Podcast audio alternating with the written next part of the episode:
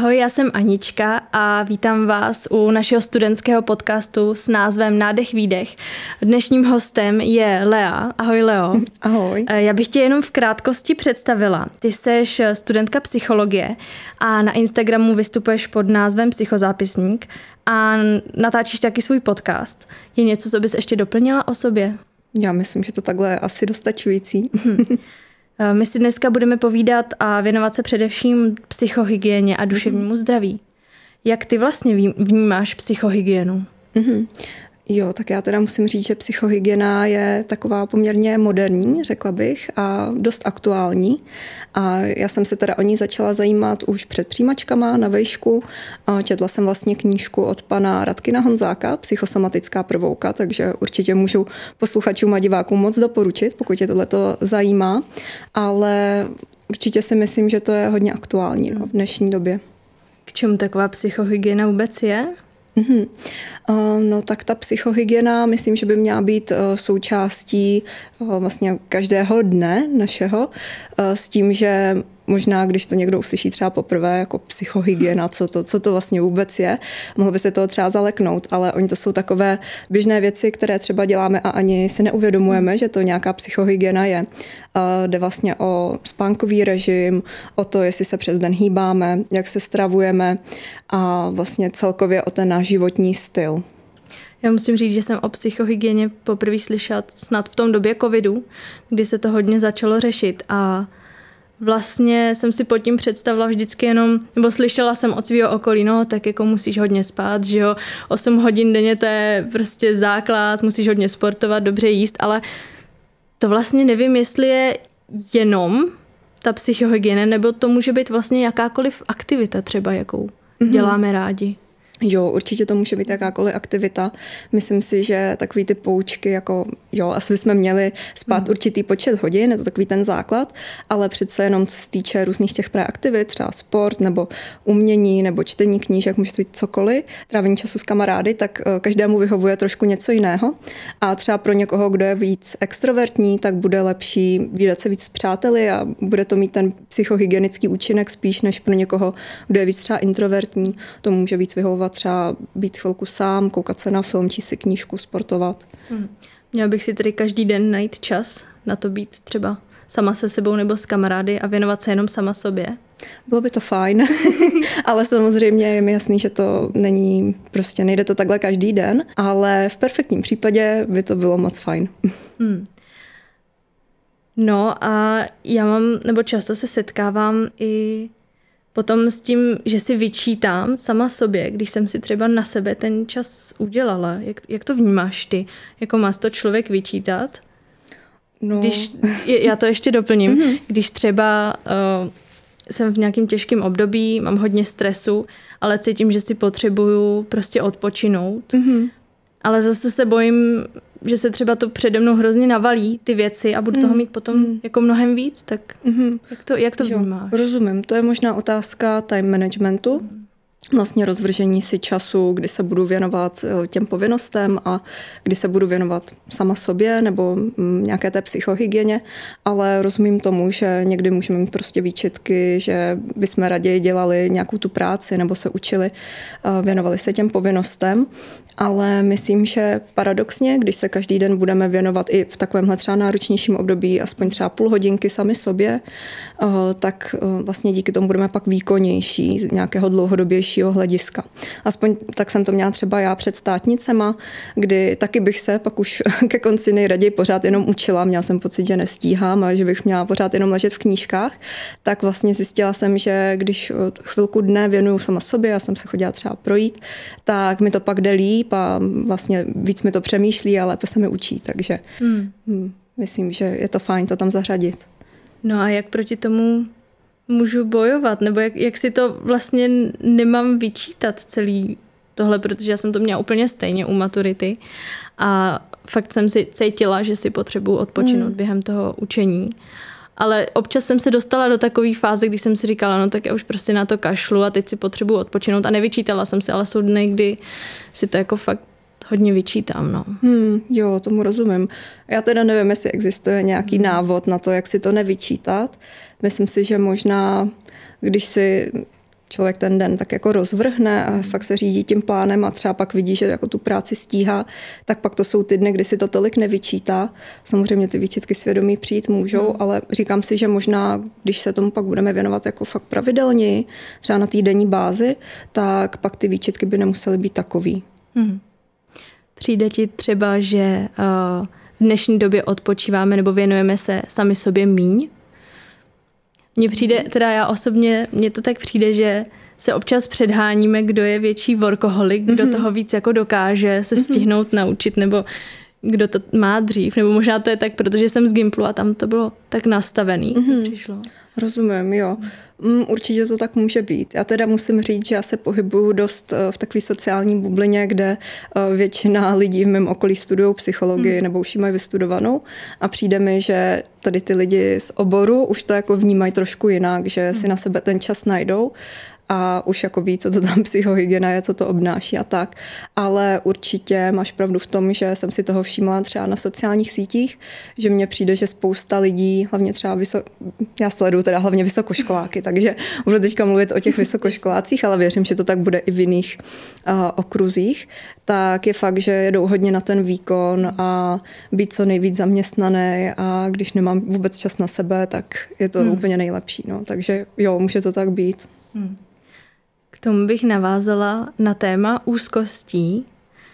Eh, jak jsme zmínili, že když je třeba člověk hodně zaměstnaný, tak eh, jsem se hodně setkala s tím, že lidi, když mají co na práci nebo mají eh, hodně třeba učení, hodně práce, tak se s úzkostmi moc nepotýkají nebo neprojevují se tak, jako když jsme měli v covidu třeba prostě hodně volného času. Mm-hmm.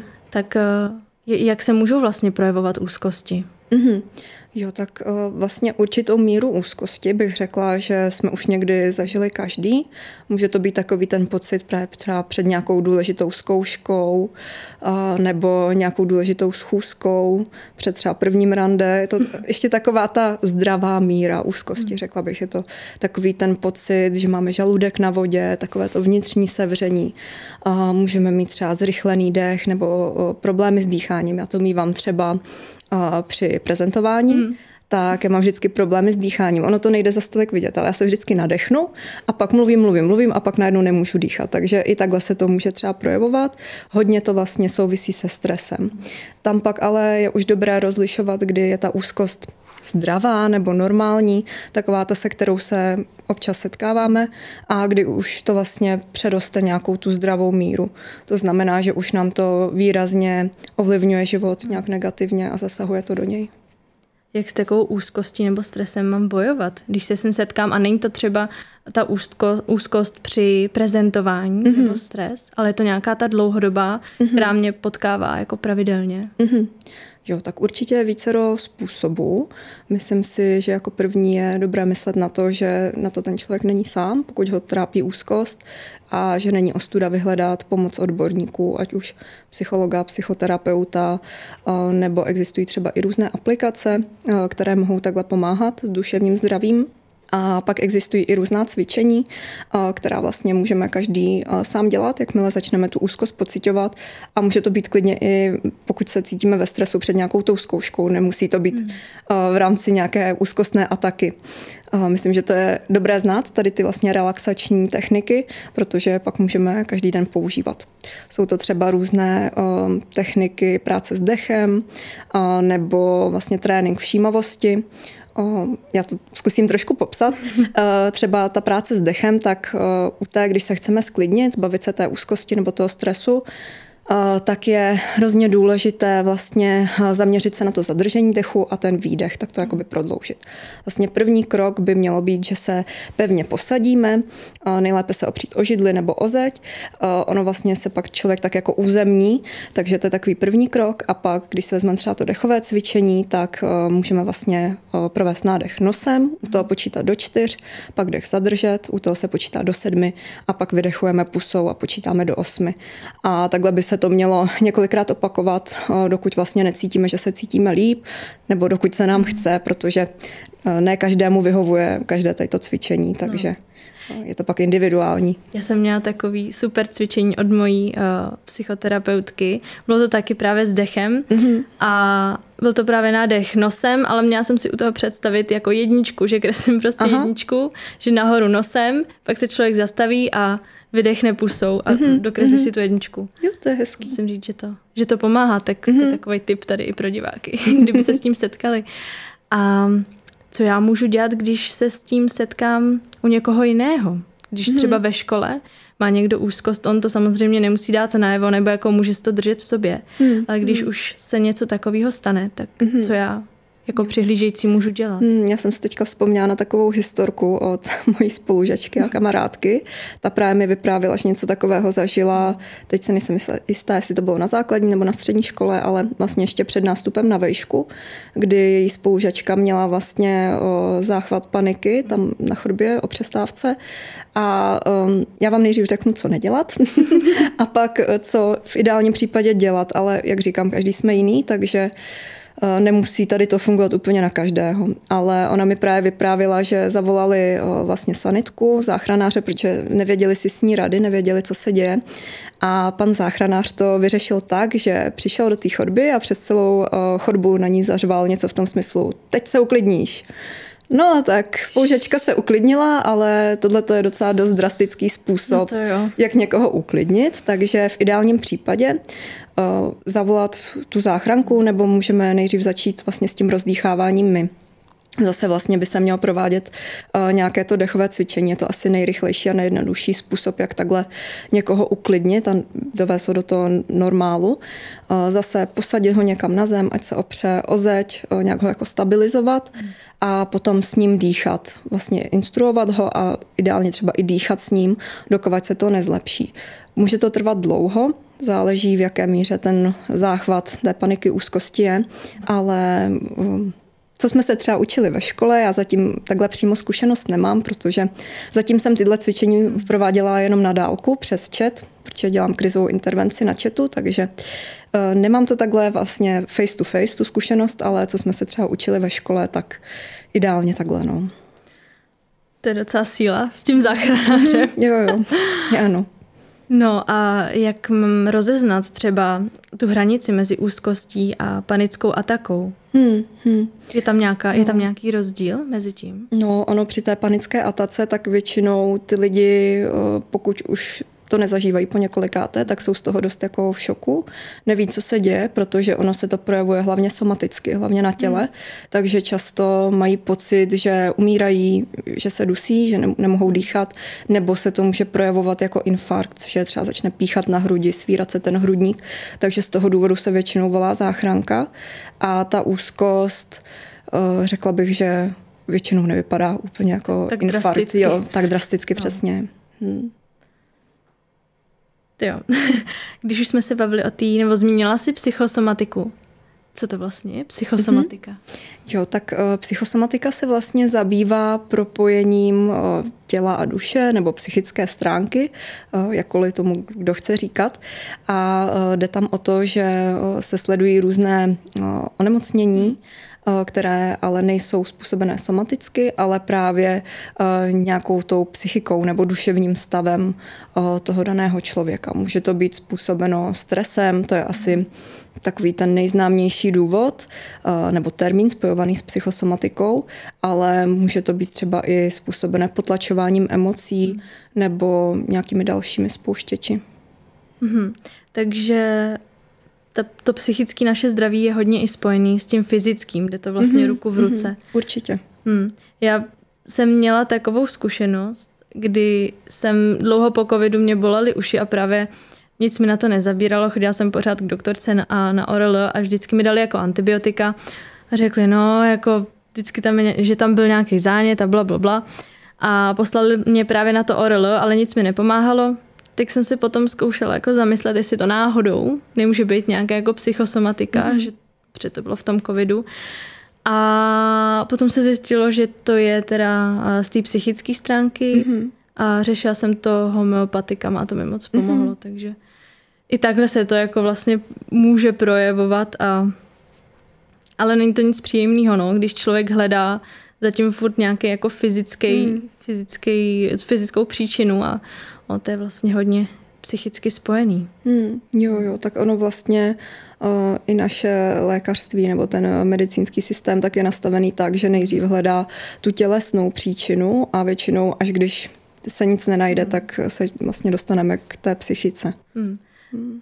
A to mě napadá, je tady nějaká hranice mezi hypochondrií, kdy si někdo o nás myslí, že jsme hypochondři, mm-hmm. že nám třeba něco je fyzicky a že si to vymýšlíme. Mm-hmm. A mezi tady tou psychosomatikou? Mm-hmm. Jo, tak nevím, jestli to dokážu zhodnotit z pohledu někoho, kdo si o nás myslí, že jsme hypochondr, ale jinak rozdíl mezi někým, kdo je hypochondr hmm. a někým, kdo má psychosomatické onemocnění, tak je ten, že hypochondr většinou začne ho něco třeba bolet, mm, začne mít nějaký problém a hned hmm. vyhledá lékaře, hned přemýšlí, co by to mohlo být za onemocnění. Kdežto u té psychosomatiky tam uh, reálně může být nějaký problém, třeba bolesti zad, bolesti hlavy, migrény, a tak podobně, je toho opravdu hrozně moc. A, ale nenalézáme tam uh, nějakou tu příčinu právě v tom těle. Takže tady mezi tím je takový, takový rozdíl. Hmm.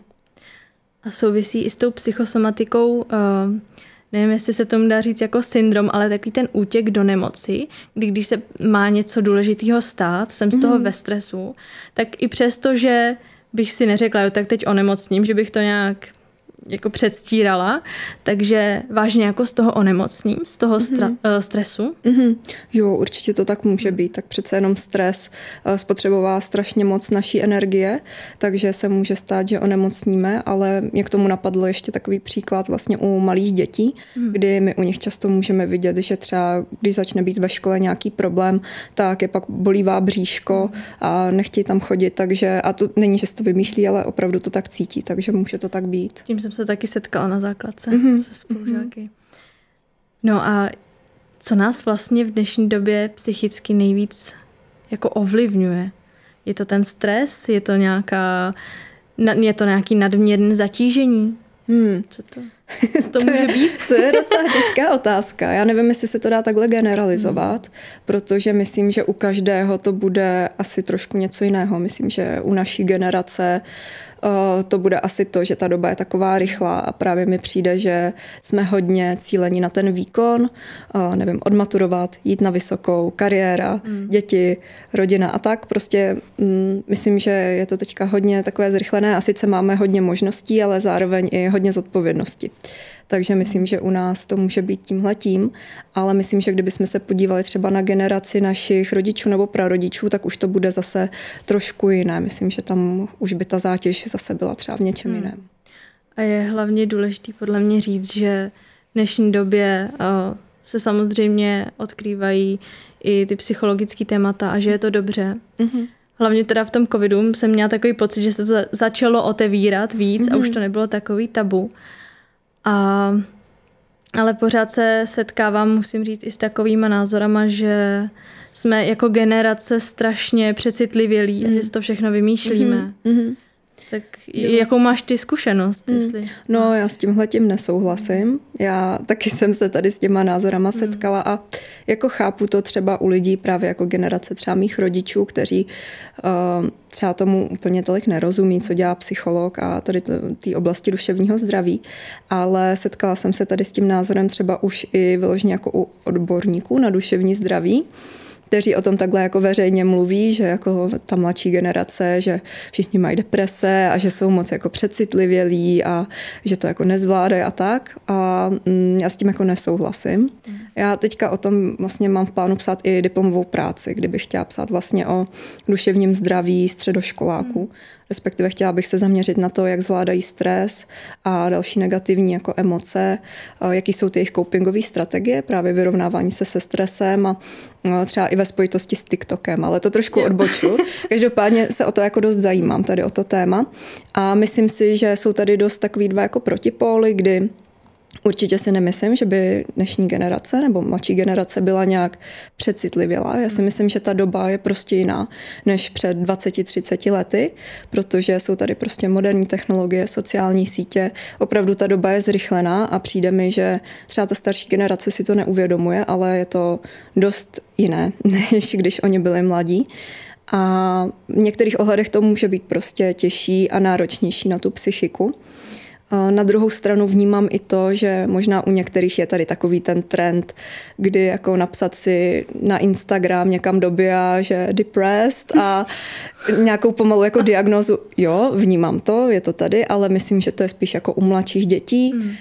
Kteří, které se vlastně teprve dostávají nějak do té puberty a třeba ještě tomu tolik nerozumí a je to prostě trend třeba u nich ve třídě. To jsem taky zaznamenala, no, že se to děje. Ano, ale obecně si jako nemyslím, že by naše generace nebo mladší generace byla nějak zhejčkaná nebo přecitlivělá, to si nemyslím. Hmm, to určitě. Já tady nechci furt zmiňovat ten covid, ale vlastně mm-hmm. ho musím zmínit, protože měl jako velký dopad na tu naši mm-hmm. psychiku. Jako spoustu lidí začalo mít uh, i nějaký ty úzkosti mm-hmm. v tom mm-hmm. uh, covidu. A všimla jsem si třeba i na našem Gimplu uh, ve třídě jsme se potom o, o tom začali hodně bavit, což mm-hmm. jako vnímám jako velice pozitivní, že se to konečně jako otevřelo mm-hmm. a aspoň se s tím něco dělá. No. Mm. Jo, to je pravda, to já, na to jsem úplně zapomněla, ale určitě mně přijde, že teďka je to taková zlomová doba, kdy se pořád něco děje a což o to, ono se vždycky jako něco dělo, že byly tady obrovské události, jako druhá světová válka nebo pak sametová revoluce, ale přijde mi, že teď je opravdu ta doba taková zvláštní, že, jak si říkala, tak byl covid, teďka prostě válka na Ukrajině a teďka začíná energetická krize a přijde mi, že není mezi tím žádná jako pauza. Hmm. Že to je jedna rána za druhou a i proto si myslím, že je to teďka opravdu jako extrémně náročné. Hmm. To jo, pojďme se vrátit zpátky k té psychohygieně. Hmm. Jak vlastně můžeme předejít vůbec nějakému stresu a úzkosti? Ty jsi říkala, už jsi zmiňovala ten time uh, management. Mm-hmm. Tak je ještě něco, jak, jak se můžeme vlastně tomu ubránit? Mm-hmm. Jo, tak já než začnu s radama, tak bych chtěla říct, že jako sama na to nejsem expert a sama se pořád učím a snažím se tak nějak na sobě jako pracovat, protože není to vždycky snadné. Každopádně já jsem nad tím tak jako přemýšlela a myslím, že klíčové je věnovat se té psychohygieně ještě předtím, než začneme mít nějaký problém nebo než začneme být ve stresu. Protože mám pocit, že nad tím lidi začnou hodně přemýšlet, když mají nějakou krizovou situaci, když začne zkouškový, nebo mají nějaký důležitý projekt do práce, maturity a tak podobně. Ale přijde mi, že abychom si vytvořili takovou tu odolnost, tak je zapotřebí věnovat se té psychohygieně ještě jakoby předtím a tak nějak si na to navyknout, aby pak, až nastane ten stres, tak nás to za stolik nevykolejilo mm. a už jsme věděli vlastně, co s tím, co dělat, co nám pomohlo předtím. Takže myslím, že to je vlastně fajn zkusit krůček po krůčku každý den něco z té psychohygieny a je to vlastně na každém, jestli se zaměří na ten time management, jestli se zaměří na ten spánek. Asi je fajn zamyslet se sám nad sebou, co vlastně jako zanedbávám, nebo v čem bych mohl být lepší, nebo co mě způsobuje hlavně ten stres. Je to to, že nestíhám dělat věci do školy, je to to, že jsem prostě unavený, že málo spím nebo špatně jim. Ono to vlastně všechno spolu souvisí, hmm. takže je fajn se tak nad sebou zamyslet a pak věřím, že každý najde to hmm. svoje. Nebo to všechno může souviset se vším a blbě se pak hledávat, čeho to Nebo. Co ty osobně děláš proti tomu, abys byla ve stresu? Nebo co jsou tvoje nejoblíbenější aktivity? Mm-hmm. Jo, tak uh, já se snažím dbát na ten spánek, protože mám vyzkoušené, že jakmile nespím třeba těch sedm hodin denně, nebo nějak delší dobu zanedbávám ten spánek, tak uh, se mi pak hůř přemýšlí a hůř se mi pracuje takže snažím se dbát na ten spánek a pak třeba, když je nějaký zvýšený ten stres, třeba právě zkouškové, tak se snažím víc jíbat, chodím třeba běhat nebo si zacvičím, nebo budu aspoň na procházku. Eh, to hodně pomáhá. No a teďka poslední dobou hodně trávím čas s kamarády, což je u mě docela překvapující, protože jsem si vždycky o sobě myslela, že jsem spíš introvert, ale teďka poslední dobou vnímám, že mě hodně pomáhá trávit tak nějak čas s kamarády a sdílet třeba svoje starosti nebo i radosti a vždycky je mi hmm. pak líp. No člověku se hodně uleví, když to má komu říct, mm-hmm, to, co ho třeba mm-hmm, trápí. Určitě. Takže i to je určitě způsob, jak o sebe vnitřně dbát. Mm-hmm. Já musím říct, že za mě že mi nejvíc asi pomáhá, když eh, o víkendu odjedu pryč z Prahy, protože mm-hmm. teď studuju v Praze a jsem původně teda z Liberce a moc mi pomáhá se jako vracet domů a mhm. vždycky mm-hmm. přes víkend načerpat tu energii novou a jít třeba i do lesa na procházku. Takže to je takový jako moje nej, nej, nejoblíbenější aktivity. Mm-hmm, to je hezký. tak eh, já bych si chtěla ještě zeptat, eh, my jsme tady probírali mm, i, nebo zmínila si aplikace, že mm. existují na nějakou mm. jako pomoc tak eh, jaké jsou to aplikace nebo jak se jmenují, jak, jak fungují? Mm-hmm, určitě, tak uh, já vím teda třeba o dvou aplikacích českých, ale pak je tady ještě jeden takový projekt, který by taky třeba posluchače a diváky mohl uh, zajímat. Je to vlastně projekt Nevypust duši, mm-hmm. kde můžou si najít na jejich stránky a jsou tam vlastně různé zajímavé články o duševním zdraví nebo i odkazy právě, kde hledat pomoc, pokud někdo cítí, že by potřeboval právě pomoc odborníků zákazníka. No a co se týče těch aplikací, tak eh, jak jsem říkala, vím teda o dvou. Ta první z nich tak je VOS Health. Eh, tu teďka zkouším nově. A přijde mi, že u ní trošku nevýhoda, že tam je vlastně základní a premium verze a ta základní verze mě přijde taková dost osekaná, ale je to fajn. Můžou si tam vlastně lidé zaznamenávat svoje nálady, vést takový náladový deník. Pak tam jsou různá cvičení právě jako co dělat, když cítíme úzkost. Um, pak tam jsou různé typy, pravidelně vám chodí vlastně notifikace, právě třeba upozornění, včera mi přišlo večer, jako jestli už se chystám spát a tak, tak je to takové fajn. Je to spíš takový, řekla bych, jako deníček, kde si zaznamenáváte ty svoje psychohygieny, nebo jak to říct, ty hmm. svoje činnosti, které právě jako děláte a můžete si tam i dát, čemu se chcete jako věnovat. Hmm. Takže u mě je to třeba zdravé jídlo, a nevím, pohyb, tuším. A pak vám právě podle toho by měly chodit notifikace, abyste se na to jako lépe soustředili. Mm. No a pak je tady ještě aplikace Nepanikář, která mě je taková blízká, protože jsem se teďka nedávno stala právě součástí týmu Nepanikář. A v rámci tady této aplikace vlastně máte jednotlivé problémy, se kterými by ten uživatel se mohl potkat, třeba poruchy příjmu potravy, deprese, úzkosti a tak podobně. A tam si to pak můžete rozkliknout a jsou tam třeba různá doporučení, různá cvičení, co dělat. Zároveň tam jsou zase odkazy, kde hledat pomoc. A co já třeba mám moc ráda na Nepanikař je i to, že vlastně to není jenom aplikace, ale je tam i e-mailová poradna, a, a pak i chat. Hmm. Vlastně každý všední den od 4 do 9 večer.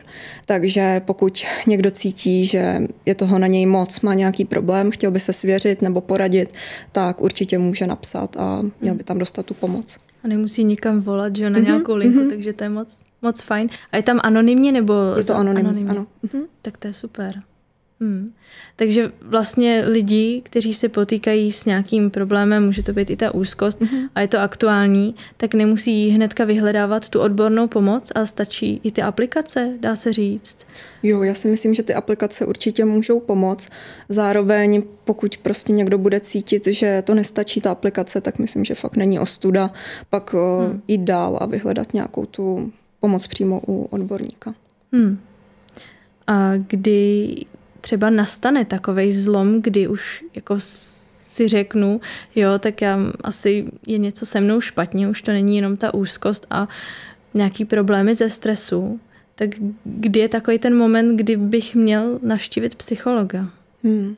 Já nevím, jestli se to takhle dá obecně hmm. říct, protože mám pocit, že každý ten moment asi bude mít trošku někdy jindy, že asi záleží, jaké má zkušenosti, jestli už se třeba s něčím podobným potýkal, pak asi tu pomoc vyhledá dřív, pokud má nějakou dobrou zkušenost. Um, zase záleží, jestli se nějak pohybuje v oblasti těch psychologů nebo duševního zdraví, taky myslím, že asi vyhledá tu pomoc dřív.